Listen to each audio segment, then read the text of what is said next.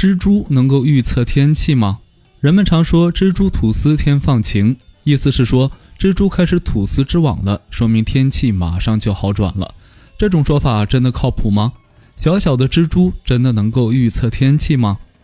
蜘蛛对空气湿度的感觉十分敏感，在蜘蛛尾部有许多小吐丝器，吐丝器部分既黏又凉。当阴雨天气来临时，由于空气中湿度大、水汽多，水汽易在蜘蛛吐丝器部分凝结成小水珠，这样蜘蛛吐丝时会感到困难，于是它们便停止放丝而收网。